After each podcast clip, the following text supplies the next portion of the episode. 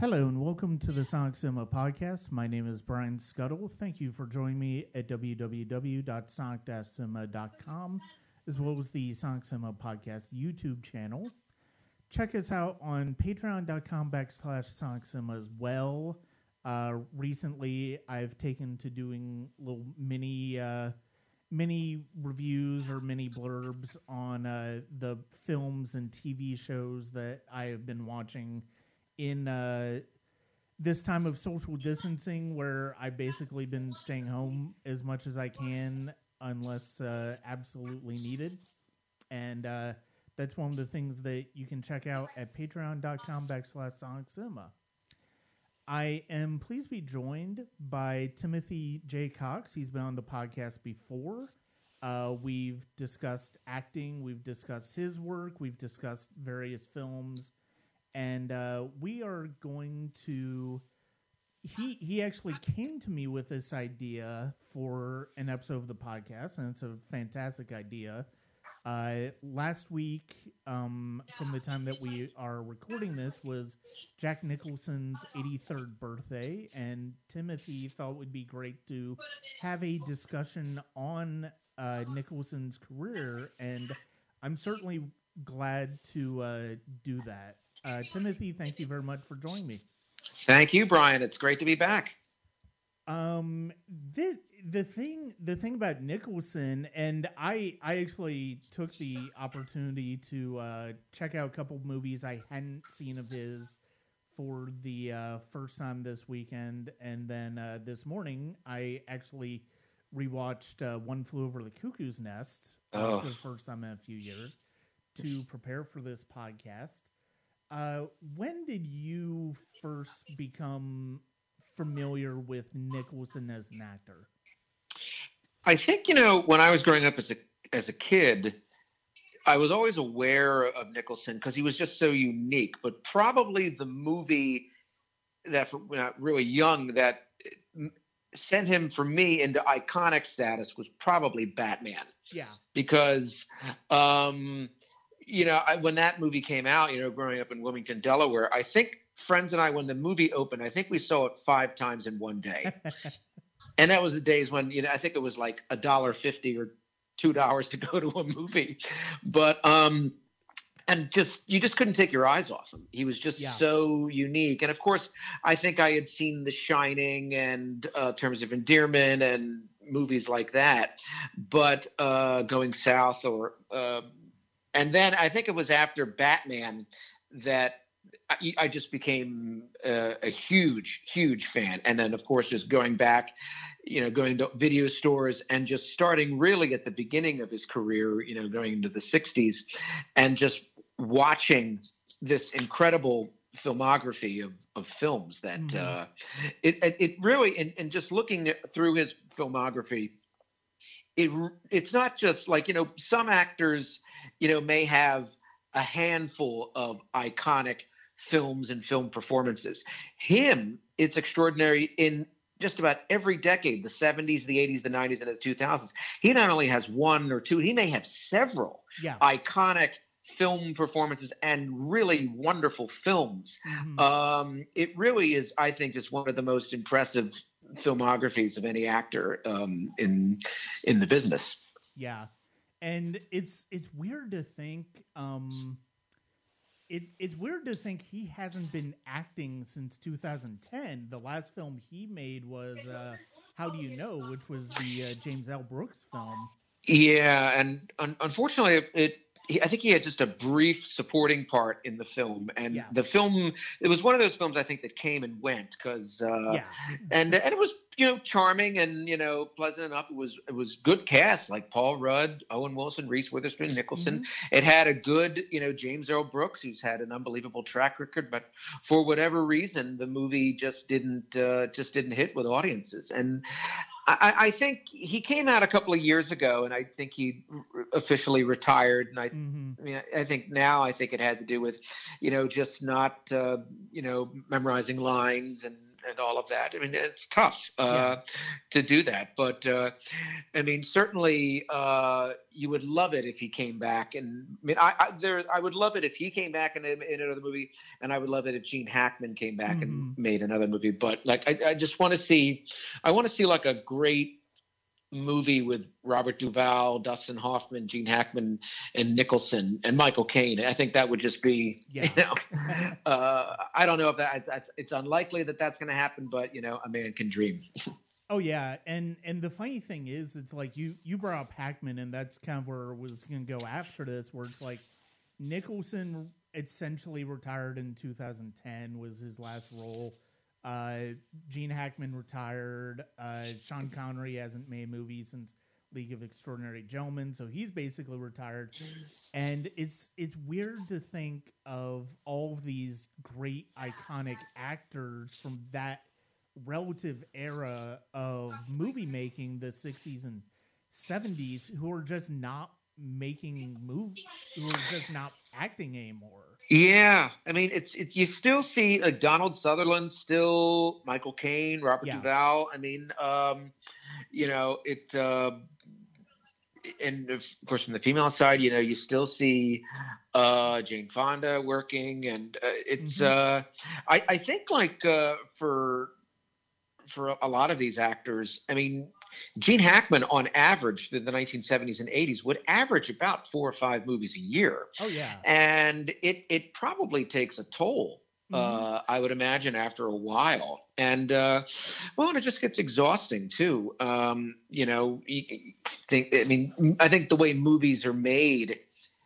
uh, uh is different. I think a lot of the movies that we're going to talk about that Nicholson made in the 70s, they couldn't be made today. Yeah. The way you know Bob Rafelson and Mike Nichols made them back in the 70s uh, were just you know it was it was just a different time.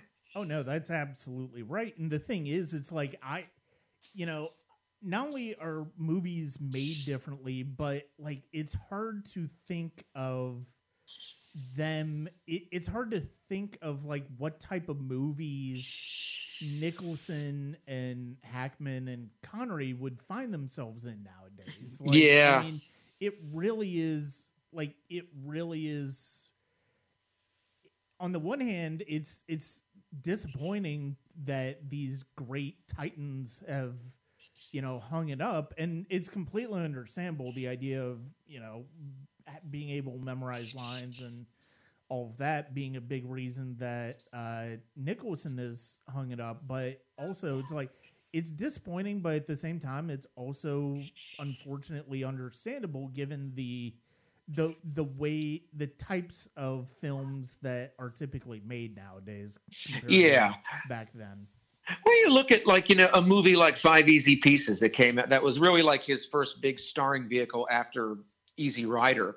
Yeah. That movie, I don't think that movie could be made today. I don't think a producer would take a chance on it, as, as brilliant a film as it was, because it's a very quiet, thoughtful, you know, about. Uh, it, it, I guess what people would try to think it as an independent film. Like it wouldn't. I may not.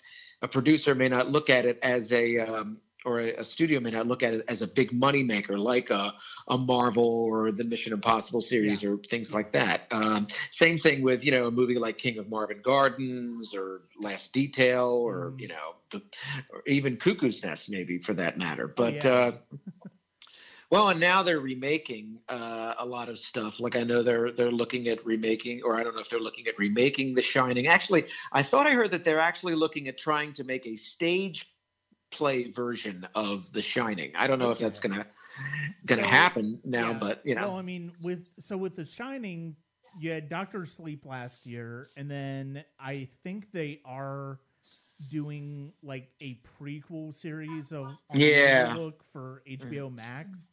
And it's like I'm not sure if I need the prequel series. I actually really like Doctor Sleep. I thought they did a good job of uh, making it as very I, I thought they did a really good job of making a pretty decent sequel to a movie that I absolutely adore. Right. Uh, and uh, yeah, but yeah, I I but I people these about the idea of somebody redoing Cuckoos. Well, and the, for the stage, but well, and the thing is, you know, a movie like Doctor Sleep, like it did okay financially, and that's the thing that pundits are are looking at. Well, Yeah. you know, it's a it's it's a good movie, but how did it do financially? And that's you know that's Yeah. just the nature of the of where business is these days. I mean, um, you know, I mean, uh, like a lot of uh, it's just the way the business is now. hmm So your, I think my first real introduction to uh, Nicholson was Batman as well. He played the Joker. Was right at that age. I was eleven, going on twelve when Batman came out. So I mean, that was that was a it was a big movie for me to watch, and I, you know, like like a lot of people, I was just really transfixed by. Uh, Nicholson's performance as the Joker. And I, but Oh, yeah. I also love what Keaton did as uh, Bruce Wayne and Batman as well. Absolutely. I mean, and the movie, I mean, you know, kids, you know, people in the 70s talk about, you know, like Star Wars and the experience of that. I think Batman was kind of like that for for me and maybe our generation because I mean, you remember like the, when the movie came out, it was everywhere. Not just the movie, Oh, but yeah. like the cards, the posters, the comic books, the you know the toys, and all of that. I mean, Mhm. it was it was huge. I remember being the Joker uh, um, for Halloween when the movie came out. I mean, I remember going to a uh, like a Salvation Army, and I said to Mom, I said I need an orange silk dress shirt because I gotta I gotta look like Jack's Joker, you know.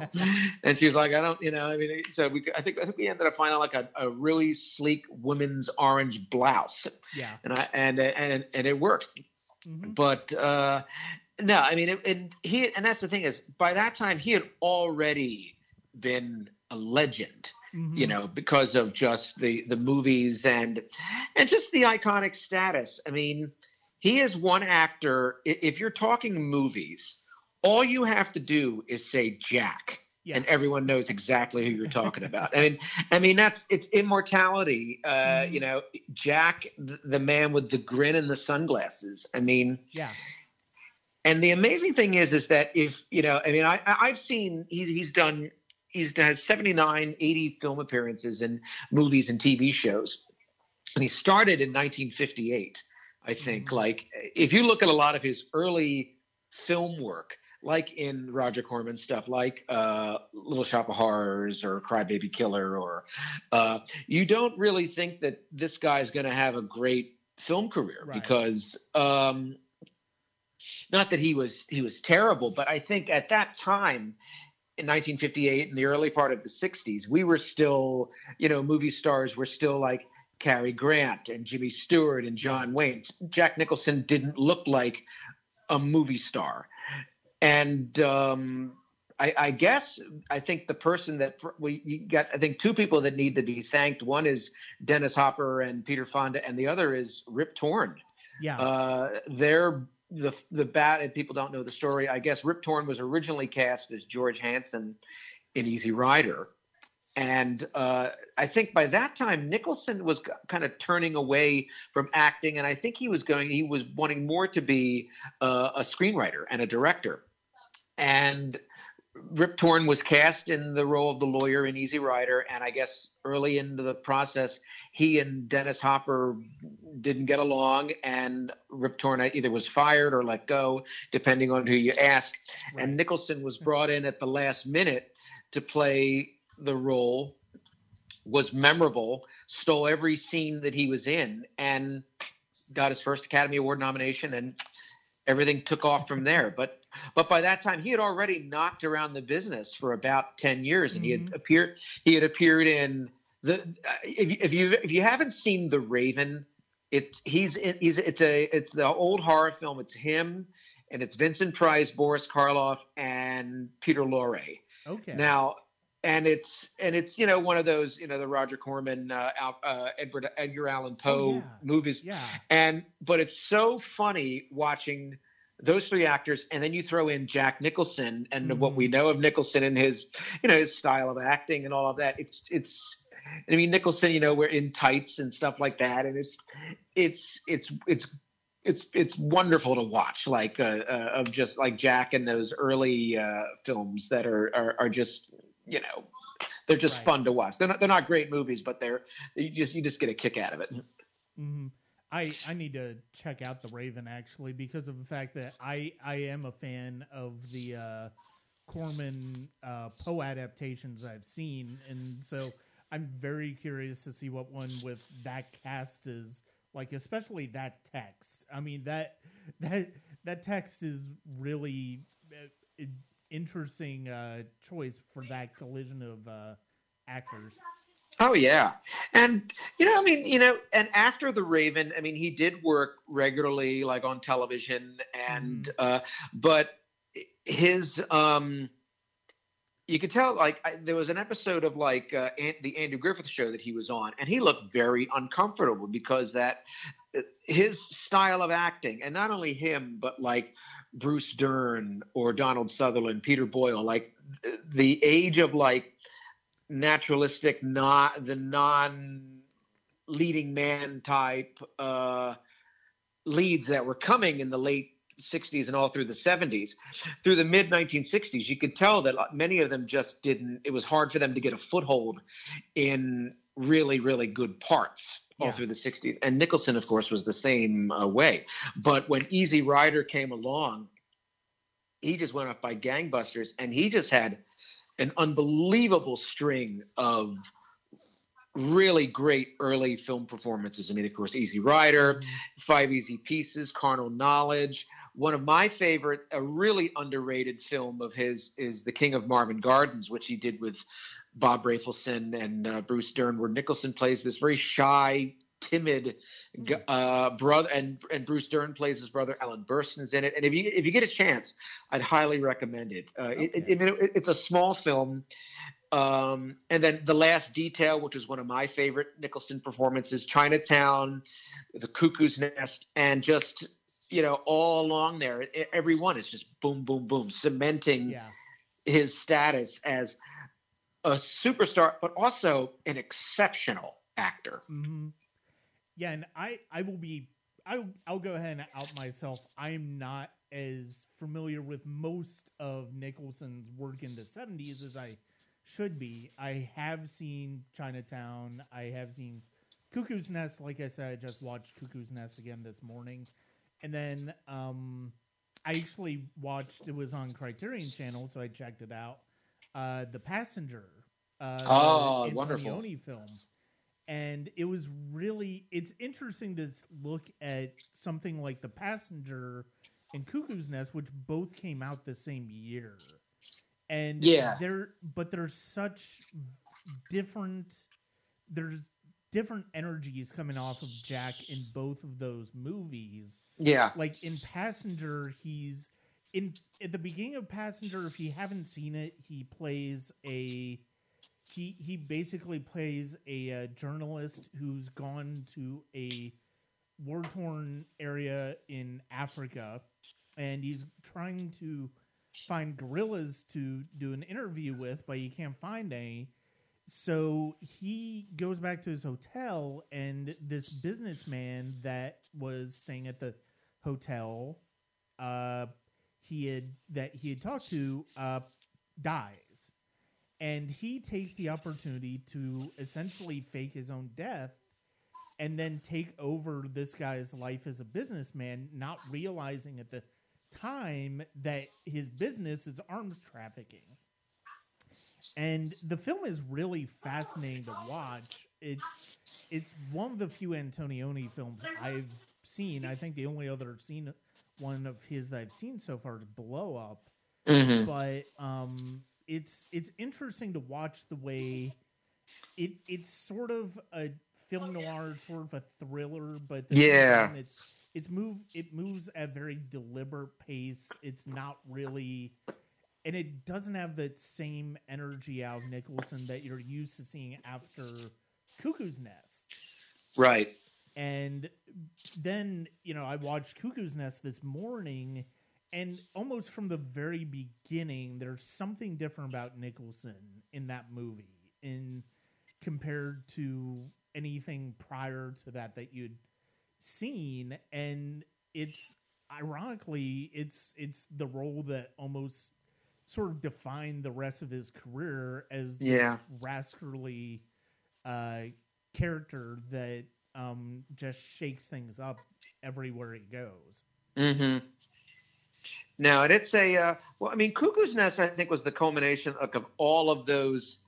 You know, the character from uh, Carnal Knowledge and Last Detail and Chinatown, and all coming together to make uh, McMurphy. And uh, and it no, it's. I mean, it's it's it's it's an extraordinary film. And the thing is, Nicholson very smartly, and I mean Milos Forman very smartly, uh, surrounded him with a stellar supporting cast. Oh, yeah. I mean, you see young Christopher Lloyd and Danny DeVito and uh, you know uh, William Redfield. Uh, I mean, it's just a. Uh, and it's so, and it's funny, and it's sad, and it's heartbreaking. I mean, you I mean every, I mean every time you watch it, you know the ending of the film, you always tear up just because. Mm. Uh, but um, but now, I mean, and I think you know the Cuckoo's Nest role. You know, after Cuckoo's Nest, he kind of slowed down a little bit. Mhm. He did he did the Missouri breaks with. I think the reason to do that was he worked with Brando, and the Missouri breaks. It's an odd film. I mean, it's a movie that I mean, it's it's part western, part mystery, but it's also kind of funny because Brando was so all over the place. If you watch the film, he uh, he he you know there's points where he does an Irish accent, and you know the, then the next scene the accent is gone, and but it, it, the the the joy in it is just watching two amazing actors. Yeah. Uh, but I would imagine that Arthur Penn had his hands full with Brando Oh yeah. and and then he did a cameo in the last tycoon. Um, he directed his first movie uh, actually i think i don't think going south was his first film as a director but i think his first major film uh, and then he took a year off and then he came back and did the the shining which i know stephen king is not um, a fan of the casting of, of Nicholson in, in the part of Jack Torrance, but Yeah. uh, I, I think it works. I think that's also I think what made him the iconic. Like that just added on to the Oh, yeah. uh, the iconic uh, persona because I mean that bar scene, that laugh. It, I mean, you know, you go online and it's just you know you can see that uh, anytime, anywhere. Yeah. No, Jack. No, in Jack Torrance, because if if you know me at all, you know The Shining is my favorite horror film of all time. Um, and I I completely understand. I understand why Stephen King was he- hesitant about Nicholson being cast because it's like, oh, you're tipping the hat off that he's going to be kind of nuts uh, going going early. But at the same time, the more I watch that film, the the more you see that like Nicholson for the film that Kubrick made of that material, it was absolutely the right call to have somebody like Nicholson because of the fact that you you want somebody who is going to be able to snap and believably snap too. And I, I think it works too because you even see in the beginning, you already see the cracks yeah. in Nicholson's Jack Torrance, and that all, and the Overlook just brings out what's already there. Mhm. I mean, I think Stephen King. I think originally, like he wanted like Jon Voight or Michael Moriarty, who would have been marvelous. It would have been. A, I mean, I think it would have been a different Jack Torrance. Which I mean, you know, where I mean, like uh, when Steven Weber did it, the miniseries version.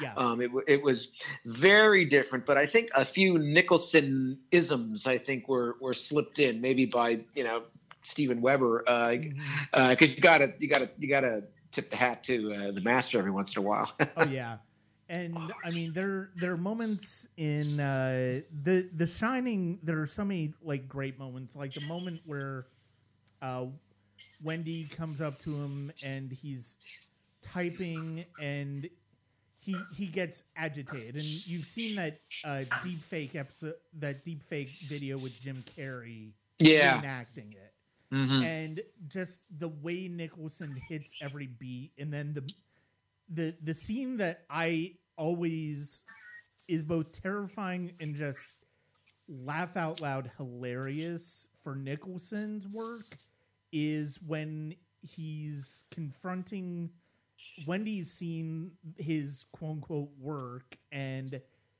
has the baseball bat and she's backing up the stairs while he's coming after her Yeah. and he has those. He has that the line reading of uh, Wendy, darling, light of my life, and it's it's it's really darkly funny for me to always listen to those those line rings, and it just adds to the tension of the moment. Well, and the thing about him also is that you know there are actors that you know it, there are some actors who it, it, the way that Jack works sometimes, like you know in this or in like The Witches of Eastwick, where mm-hmm. that it it it, it it's over the top, but it works. It's almost operatic in a way, but it works. That you want that Yeah, in this kind of a character. You you have. I mean, he goes all out. I Mhm. mean, there's no. I mean, uh, and I imagine that you know all of these movies that you know that he's done, and where you know you have to go to those dark places and over the top places. It has to Mhm. cost a lot emotionally in time, but. um it, it- it's amazing that uh, what he's able to do with parts like Jack Torrance and The Devil and uh, and even The Departed, where Yeah. you know it, it, it's there's a little bit of that. It works, Mhm. and I don't. There's not many actors that that can do that and still be riveting, still be believable, and still be uh, thir- and thoroughly interesting. You really can't take your eyes off him. I oh mean, no, um, and and you mentioned uh, Witches of Eastwick, which I just watched a couple months ago. For It's a fun time. movie. It's, It's a lot of- really fun movie, and I I think you know having somebody like George Miller make that film, like he's going to he's sort of like Kubrick in the sense that he's going to. He, he's going to make sure that what Nicholson is doing is absolutely what Miller wants him to do. And Yeah. what Miller and he's going to maximize Nicholson's strengths in a role like that. And he's such a delight as as this roguish uh just seducer of, of these three women in Witch, Witches of Eastwick, but he's you also realize he how much of a bastard he is. oh yeah. he's completely believable in as a as a devil in that movie. Well, and it well, and it works, and he's he's he's sleek, and uh, I mean, yeah, it it just it just works. I mean, again, it's like you know, there's a persona that you know you know that he has, that Clint Eastwood has, that Paul Newman and Brando and De Niro and all those guys, but Jack, he just what he's able to get away with is extraordinary. yeah. No, it's He it's fantastic. And the thing is interesting after The Shining, you know, he had done the Postman Always Rings Twice remake, which is very, very good. And then he did something really, really unique and interesting. His next couple of movies, he started taking like supporting roles, like Mhm. Reds.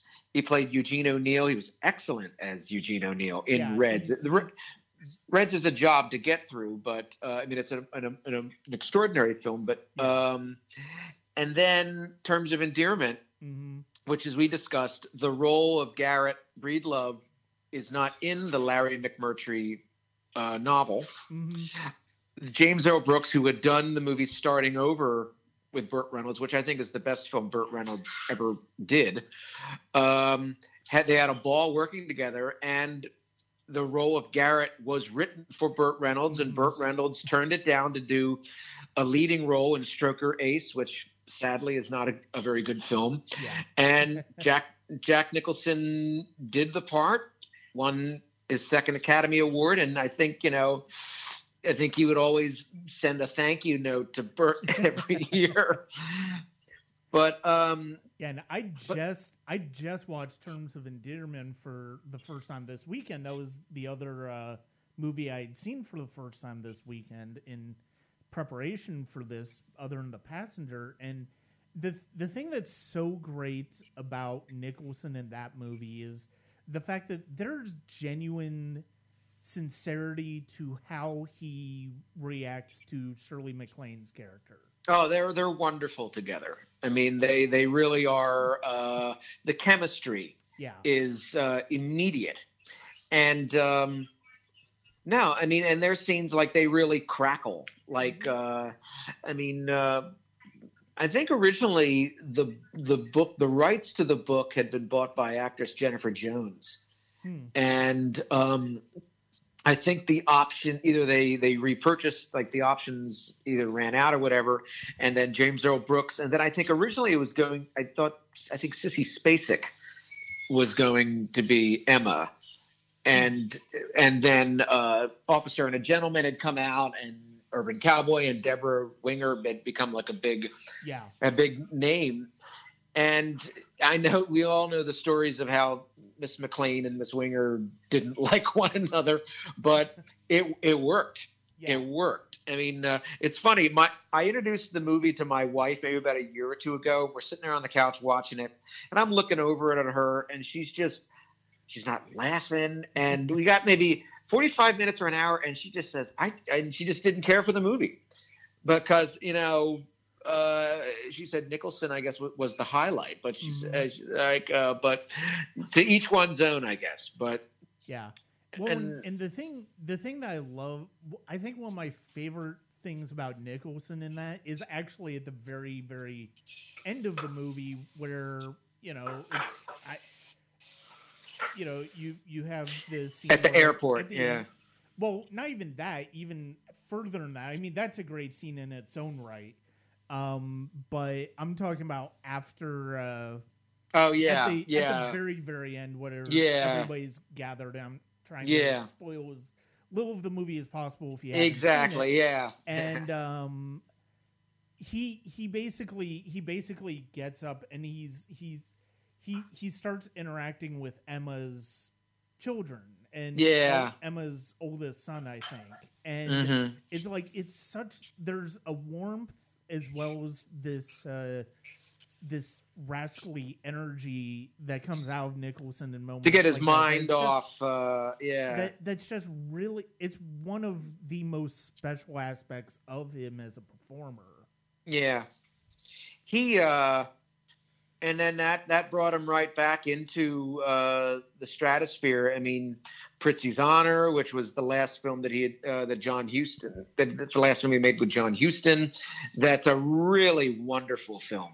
It's Um, it's of all the funny. Huston, yeah, of all the John Huston movies I haven't seen, that's the one that I want to see the most. And it's it is so well and the thing is you know it's so funny because nicholson does something extraordinary he plays an an he's an idiot. Like charlie and that's the thing is like i think the bit of direction that john Huston gave me he says remember jack is dumb. So speak speak slow. And it's but that was you know and talk about chemistry. Him and kathleen turner are wonderful together. Um, the entire cast across the board uh, you have robert loggia william hickey lee richardson the great john randolph. I mean it's just and it's a wonderful wonderful black uh, Comedy. comedy. yeah. Um, and let's see yeah i we already mean talked about Witches of Eastwick. Uh, I it's been ages since I've seen broadcast news. I don't even remember him being in that. Yeah, he has a cameo as kind of like a big, um, big network news anchor, and he has maybe like one or two scenes. And um, yeah, no, I mean, I just as a favor to, to James L. Brooks, but like he makes a very, very nice appearance. Uh, follow that up with Ironweed, which is another uh, wonderful film. Uh, him and Meryl Streep played Depression era, um, you know, kind of uh, two drunks basically that uh, going through the Depression, based on the novel by William Kennedy, and. Uh, yeah, and if anyone's looking, it has like a, early dramatic performance from Nathan Lane and Fred Gwynne. I mean, it's uh, it's it's not a movie. I mean, they were both nominated for Academy Awards, richly deserved, of course. But like, it's not a movie that when you're talking about the um, filmography of Nicholson, it's not a movie that comes up. But it's a it, this this broken man who's trying to you know a life on the road and you know he enjoys being an alcoholic and uh, he has his his pal in Mhm. in, uh, in in Meryl Streep. Now it's that's one that's highly recommended uh, as well. Okay, and then we're we're gonna get into the '90s here. He uh, he comes back for a Chinatown sequel, The Two Jakes. Uh, yeah, that which I've that was a, seen. It it was a very troubled production. It was, Yeah. I mean, I one. hearing Um, yeah, he, it was a troubled production. Um, it. it uh, I think it, you know he was he was the director of the film and he was the star and it was just uh, and it's you know when you're making a sequel to a film that is considered by many to be one of the greatest films ever made, one of the greatest screenplays that Robert Towne ever wrote. Um, that's that's pretty big shoes to fill, and and I think by, and I think by that time, I think the two Jakes kind of had the same. I don't know. It may have movies had changed by Mhm. that time. That um, you know, I think just audiences did, just didn't go for it. But Yeah. I mean, uh, you know, I always read the trivia section on IMDb. It always has interesting little bits about the film. But uh, yeah, and I guess there was a New York Times article, and uh, I guess with uh, about the troubled production. So I, I might want to get. I'm sure there's a book out there about the making of it as well. Mm. That. Uh, and then he followed it up with another uh, not so great film called Man Trouble. Mhm. Uh, that uh, he did that with Ellen Barkin. That uh, the, the movie just the problem with Man Trouble is that you, you it's it, was the script, the script, the script, the script, and I think it's I think Man Trouble features what I think to be is Jack Nicholson's not one of his best performances. Like Yeah. I think he, I, I think it's one of those perform- films that you could honestly say that he was over the top and it didn't work. yeah, But he had collaborated again. It was another Bob Rafelson. They had worked together many, many times over the years. Mm, But uh, you know, it it it didn't. Uh, unfortunately, it didn't work with the public. Yeah. And then that brings us to A Few Good Men, which was another Oscar nomination for him. Mhm. I this this is probably The Shining is my favorite uh, horror film of all time, but A Few Good Men is probably my favorite movie that Jack Nicholson is in. Um, so a bit of a story with me and my personal experience with the movie. My parents, my grandfather, and I all went to go see it the day after Christmas in 1992. We loved it. We thought it was fantastic. We talked about it. And it was one of those experiences that really started me on the path of really appreciating film in a different way. When the movie came out on, video, I I rented we rented it constantly because we loved it so much, so much to the point where I at one point had the "you can't handle the truth" speech memorized verbatim. I couldn't do that now, but the fact of the matter is, it's it's. I think The Shining is my favorite movie because of what Nicholson brings to it, but A Few Good Men is my favorite movie with him in it. Uh, for that reason, other than the fact that it's just a really terrific uh, screenplay by Aaron Sorkin, has got a amazing cast, and it's one of Rob Reiner's best films. Oh yeah, I mean, it had been a very big success on Broadway as a play first, um, and um, I mean, no, I mean, as far as a cast in a movie, this is like you know, you got the heavy hitters at the time. I mean, Yeah. Tom Cruise, Nicholson, Demi Moore, Kevin Pollak, Kevin Bacon, Kiefer Sutherland, um, and it's just, and it's just a great, fun, entertaining popcorn film. And of course, the the whole point of the movie or the whole thing that you're waiting for is that final showdown between these two actors uh, at the top of their game. Great, you know, exceptional writing. I, I don't. It's funny, you know, as an actor, you know, now if you ever, if I ever see a, an audition notice for a few good men, there's kind of like a hesitation because it's kind of like, you know, because you have Tom Cruise and you have Nicholson in your head Yeah, when you when you get to that famous uh, speech because they they really did it in in such an uh, an iconic way that uh, trying to top it would be uh, would be difficult. yeah. Absolutely. And if I remember correctly, I remember reading or hearing correctly, um, when they were shooting that moment, uh, Nicholson, he, when, if they had to do that scene over, for whatever reason, Nicholson would just do the entire thing. Oh, yeah. It wasn't, it wasn't a matter of, okay, we'll start here. No, no, I'm going to do the entire thing over again. Yeah. And it was, it's extraordinary. Just, you know, just watching that that energy that you're used to in Nicholson just come out in a very different, very sharp, uh, decisive way that's very different than what we are used to seeing in like Cuckoo's Nest or Batman or The Shining. Oh, sure. I mean, he, uh, I mean I think he's in the movie maybe a total, I think of what, 15 minutes. And, uh, yeah, something like that and that you know he comes in in the in the very beginning and then in the end and your whole time you're just you're waiting for him to come back because you know that there's going to be a showdown mm-hmm. between him and Tom Cruise and uh, no it, it's definitely uh, definitely up there like with definitely one of the classics and he followed that up with what I think is one of his most underrated film performances which is uh, as Jimmy Hoffa in uh, in Danny DeVito's Hoffa. It came out the same year. Yeah. I remember when the movie came out, there, there was I think local papers that were talking about um, that the budget was over.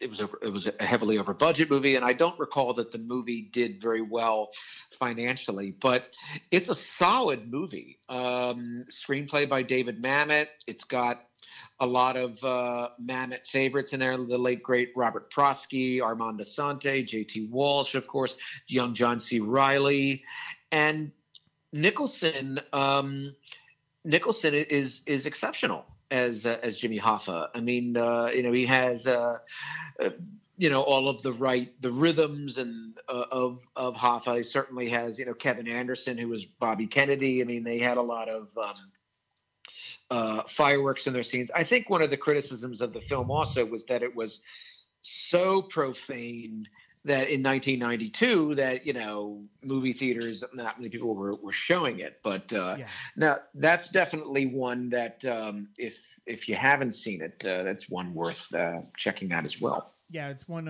it, it's it's one that i still have not had a chance to uh, check out but i definitely will and then you know he recollaborated with Mike Nichols again. I, I think and of Michelle all of them Pfeiffer.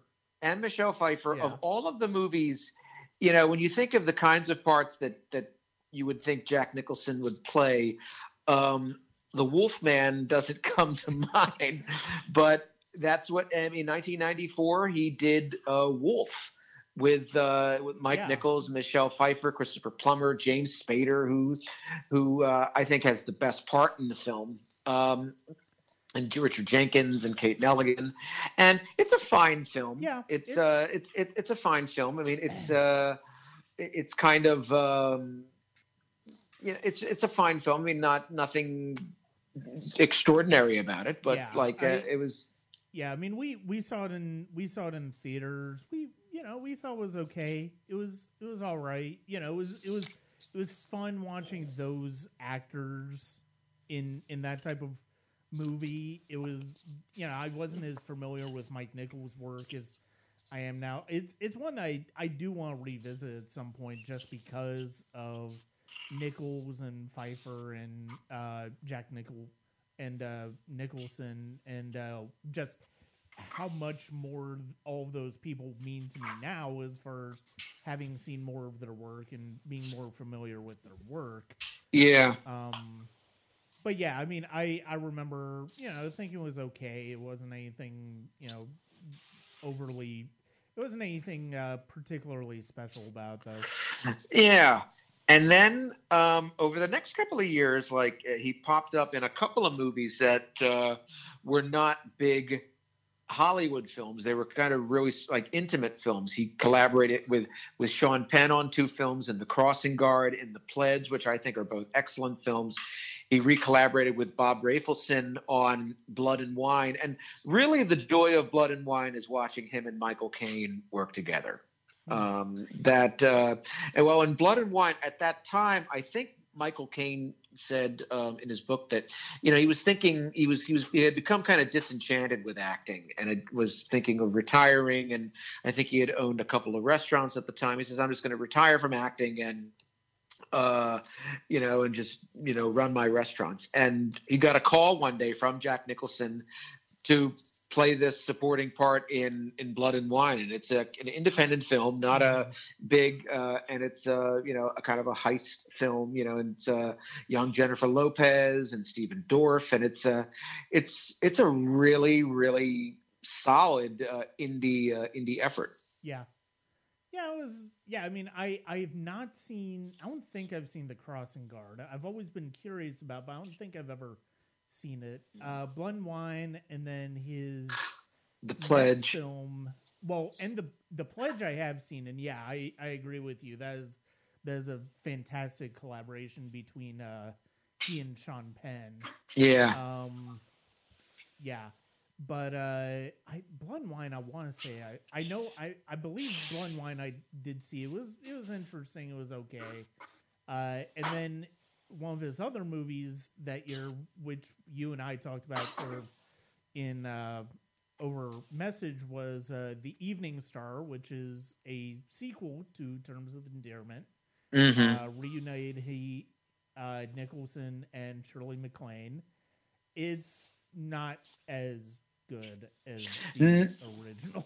No, he um, he Nicholson only appeared in like a brief scene near the end of the film, and uh, yeah, it just um, James L. Brooks was not. Uh, I think it was Robert Harling, I think, who may have uh, did the ad- adaptation and he may have directed it. Uh, yeah, Robert Harling, and uh, no, I mean um, it's got a good cast. You know, Shirley MacLaine is back, Bill Paxton, Juliette Lewis, who plays uh, who actually looks a lot like Debra Winger. Um, Miranda Richardson, Ben Johnson, which was, I believe, his last movie. Um, and uh, but for whatever reason, like uh, I, I, again, I think it just came down to the script. Yeah, It was a little, it was all over the place. It didn't have the humor and the the heart of of the terms of endearment. But again, it had been by that time it had probably been about 15 years since terms. Movies had changed, and audiences just didn't uh, didn't embrace it. yeah. Um, so that that leads us to both Tim Burton's Mars Attacks, which I am not a terrible fan of, but I. I, I certainly I certainly appreciate the insanity of Tim Burton having Jack Nicholson play the president of the United States. Yeah, Um, that's that's a that's a fun little conceit for a movie that is completely ridiculous in uh, every yeah. shape, or form. Well, I think Tim Burton had done Ed Wood, and I think his follow up was a movie that Ed Wood probably would have made. yeah, exactly. Yeah, it's it's an it's it's it's an okay film. It's not. Nicholson plays two roles uh, in the film. He plays the president, and he plays like another like a like like a Vegas like uh, hotel Yeah, owner. right. Yeah, trying to think of the other the other uh, role they played, but yeah, and uh, I mean it's you know it. I think it was a lot of fun, but uh, certainly not. Uh, not uh not not a movie that's probably Yeah. going to be discussed in his compared to i mean the other movie that he did that year which was as good as it gets which yes. nabbed him his third oscar and uh the movie um it, it's interesting i think when the movie was in the early stages of development uh kevin kline i think was cast or originally thought to be melvin and that it would have been a very very very different movie i mean it would have been a movie i, I still would have liked to have seen Yeah. but I think um, recollaborating again with James L. Brooks, the addition of Helen Hunt and Greg Mhm. Kinnear, um, and just it, it's a funny movie, but it's also it's, it's heartbreaking because Yeah. you know whenever I see the ending of the film, I I always get this feeling they're not going to make it. It's the same feeling I get whenever I watch the, the Apartment which I think there's a lot of similarities between The Apartment and As Good as It Gets, is that people I think automatically look to it as a comedy, but it, they're as comedies, but they're really Yeah. uh, they're they're very they're heartbreaking because they're more uh, I think true to life than uh, than people imagine uh, than people think. Yeah, I I, I thought it was a fine film when I saw it in '97. I, I actually had to look and see because I couldn't remember what he, I couldn't remember who he won the Oscar over that year. Um, Mhm. And because I was curious, because to see whether I would actually agree with that assessment or not. And he, the other nominees were Dustin Hoffman for Wag the Dog, which is it, it's a good performance and a funny movie, but I mean, I Mhm. know that was uh, Matt Damon for Good Will Hunting, which was a very good performance. Peter uh, Peter Fonda for Ulee's Gold, which I did think was a really good role. And and Robert Duvall For the Apostle, which Yeah. I think I would probably say that probably should have been the win there. The Mhm. ball. Um, Yeah. But uh, you know, I mean, you, it, it's it's not it's not a movie where like you you question why Jack Nicholson won the Oscar for it because of the fact that he, he I mean, he he was he was certainly worthy of being in that that discussion that year. Oh, sure. And then, you know, just when you think that Nicholson's climbed the mountain and done everything in movies that uh, that he can't, he comes out and breaks your heart and does About Schmidt, which I Yeah. I think, which I think is the last really really great performance. I mean, he, he's. I mean, I, I I enjoyed him in Anger Management and Something's Got to Give and The Departed and even The Bucket List. Yeah. Uh, but I think About Schmidt is really, I think, the last like because he played a man. One, he played a man his own age, Mhm. but he was able. He played this man with the the comb over and. Uh, yeah, and it, it's a it's a heartbreaking, wonderful Alexander Payne yeah, uh, film, and it's just stellar across the board. And him, Kathy Bates, and Hope Davis, and um, it, it, it's it, and it emerged. I think is it's hard if you were to try to get down five of Nicholson's best performances. It, it would be hard to do, but I would have to. yeah. I think I would put About Schmidt up there in the top five. Yeah, I think it would definitely be worthy of uh, the discussion. Certainly, um, it would probably be mine just by default, just because there are still so many movies of his that uh, I have yet to see yet. But no, I mean, About Schmidt is, is a fantastic role, and yeah, I mean, I as much as I love his work in The Departed, yeah, I mean, I would, I I would say as far as like truly Oscar worthy work, I mean, I would say, yeah, About was kind of the last hurrah for that. I mean, he it- it's it's entertaining to watch him and Adam Sandler go at it about Oh yeah. management. Uh, he does he does good work and something's gotta give. I mean, I It's charming. It's char- it- it's charming. list. Yeah, the bucket list.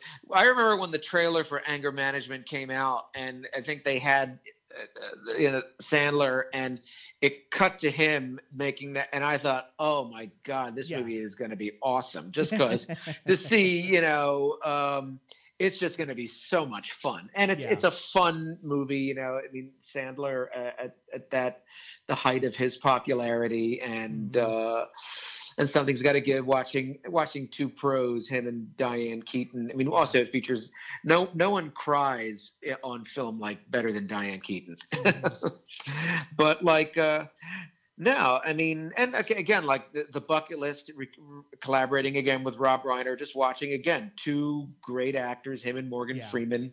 Um, you know, not, I mean, uh, a, a fine film, not a great film, but like I think you're watching it mostly for uh, to just to watch those two actors Oh, yeah, uh, definitely. together. Definitely. But- and then uh, yeah, I I'm I am a big fan of The Departed. I mean, I it was I there are so many really terrific performances in there. Now, I mean, I I do think you know I I think there are like at least two or three other performances that are better than Nicholson's in The Departed. Mhm. But I I mean his his role as Frank Costello is just you you you really do have to see it to uh just appreciate a, a filmmaker like Scorsese being able to bring something a bit more unusual out of a, an actor like Keaton or Nicholson, you know, that late in their careers. Yeah, I was sad to read that. I guess that another departed uh, Nicholson and Ray Winstone, who share a lot of scenes together, uh, didn't get along. I mean, I would imagine. I mean, Ray Winstone doesn't look like a guy that you want to mess around No, with. no, uh, uh, so, I mean, I would imagine. Uh, but I imagine you got two tough, two big personalities there that probably just didn't click off camera. But Mhm. you know, who knows? But now, I mean, you you look through that. You look through that filmography. I mean, we didn't. Uh, I mean, there's an, another Mike Nichols film that I enjoy very much called Heartburn. Him and Meryl Streep, first time they, I think they worked together. And I mean, like, there's, you look through his career, his filmography, and he's he's always surprising you. There, Yeah. there's, there's never. I mean, you, there are some movies that are better than others, but he is, he's never boring. No, He's, I mean, like even, you know, in he did a movie that I imagine not many people have seen. He did a movie uh, in 1975 with Mike Nichols called The Fortune, and it was a film that, and it was kind of, it was him and Warren Beatty and Stockard Channing, and it was kind of like an homage to like screwball comedies, like of, um, you know, Laurel and Hardy or um, the Marx Brothers or what have you. And it's yeah, and it's and it's not a very good movie, unfortunately. Mhm. Um, but uh, the the energy you is still apparent, like you know the the between him and Warren Beatty, and just you know you can see obviously that their friendship uh, you know shines through. It's just not a very good uh, movie, unfortunately. But uh, I mean, you just look through all of his, uh, even all of the biker films from the '60s, and uh, it, he's just when the day come. I remember my wife uh, a couple of years ago when on the day that David Bowie died. I woke up in the morning and she said, "Guess who passed away?" And I, and I, and I thought I thought she was gonna I thought she was gonna say Nicholson because it's like when when the day comes where when Jack passes, I think it's gonna be like a week of like mourning yeah, because because it's kind of like people who've grown up watching all of his movies and seeing him on award shows and you know it, it- it's it's an end of an era i Mhm. mean i mean billy crystal said like he's he's like babe ruth i mean there should be a number three on the back of his uh, on his back yeah, and that, I, I feel the same way. I mean, he's an actor that I've always admired. Um, there are, are movies of his that I could watch over and over and over and over again, whether it's it's Cuckoo's Nest or The Shining or um, uh, The Last Detail, and and and so many of his movies are so quotable Mhm. as well. I mean, you know, like I remember being in a bar years ago with a guy who he had a couple of too much to drink and he decided to do a couple of lines from the last detail lines I can't say on uh, your podcast, but the I am the blanking shore patrol. And for those who know those who know the movie and know the scene know exactly what I'm talking about. And of course, I I'm trying I'm through laughter. I'm trying to get this guy out of the bar before the bartender like beats him. but but that's Jack. I mean Yeah. that that's like he he's inspired so many uh, people like um, you know as as actors and as writers and directors. I mean yeah. you know you just I I I don't know if we're ever going to see uh, another Jack Nicholson come along like you know and it's the same thing we're not we're not going to see you know another Martin Scorsese uh, or De Niro or Jane Fonda or when you know those are sad when Jill Clayburgh passed a couple of years Yeah. ago. It's like oh we're never gonna we're never gonna see uh, you know a Jill Clayburgh again. So Mhm. I think it's just you know these uh, the the movies that they made. I mean we we have the movies. Yeah. You know the, that'll be with us forever. hmm Yeah, and and uh, he he's he's one of those filmmaker. He's one of those actors where more more than many other actors in his generation, uh, he he spans generations. Like, oh yeah, people from multiple generations know him for different reasons in different films, and Mhm. that's that's one of the things that's so great about him, and uh, that's one of the things that he why he remains such an icon over the years. And yeah, it's it's gonna be it's it's going to be it's gonna be a really tragic day when we lose him because of the fact that uh, it's it's gonna be it's it's gonna be sad. So but you know, and um, maybe he'll maybe he'll come out and make. Uh, well, there, actually, there was a rumor a year ago that he was going to do the movie Toni Erdmann. They were going to do an Americanized version of that that Kristen Wiig was going to do, and then I, I heard Bill Murray's name attached to it, and then I heard Nicholson's name attached to it. And of course, you know, who knows the rumor mill? But if he did come back and make another movie or several movies, I think it would be great. But uh, he might be enjoying retirement too. I mean, we're, we're talking about a guy. He's you know beyond wealthy. I mean, uh, he's uh, he's relaxing and enjoying himself. Probably. I mean, uh, that. Uh, but you know, there's a little part of you that wants you wants him to come back and Mhm. you know get back on the court again. yeah.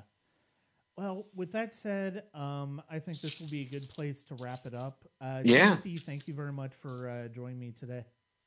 Thank you, Brian. It's always a pleasure to chat movies with you, and uh, we have to do this again. We got to pick another actor. Yeah. Okay, and then I'll uh, do a uh, conclusion after that, and uh, then I'll I'll keep you posted as far as when I uh, when I have this uh, ready to post. I'll probably I'll try to get it pr- relatively soon in the next week or so. Sounds to, good. Uh, to post, but yeah, it was good to talk to you again. I'm glad you uh, came to me with this idea. Yeah, I think it's you know it's fun, and also Yeah. I mean, it get for an hour, it gets our mind off what's going on in the world. Yeah, exactly. But uh, yeah, and uh, but no, it's always a pleasure to chat with you, Brian, and uh, be safe and uh, best as to. Meredith as well. Okay, you as well. Okay. Thanks. Take care, buddy. You too. Bye. I'd like to thank Timothy Cox for joining me today and talking about Jack Nicholson. Uh, and I do appreciate him for bringing the idea to to me. It was great discussion, and uh, that's it for this time for the Sonic Cinema podcast.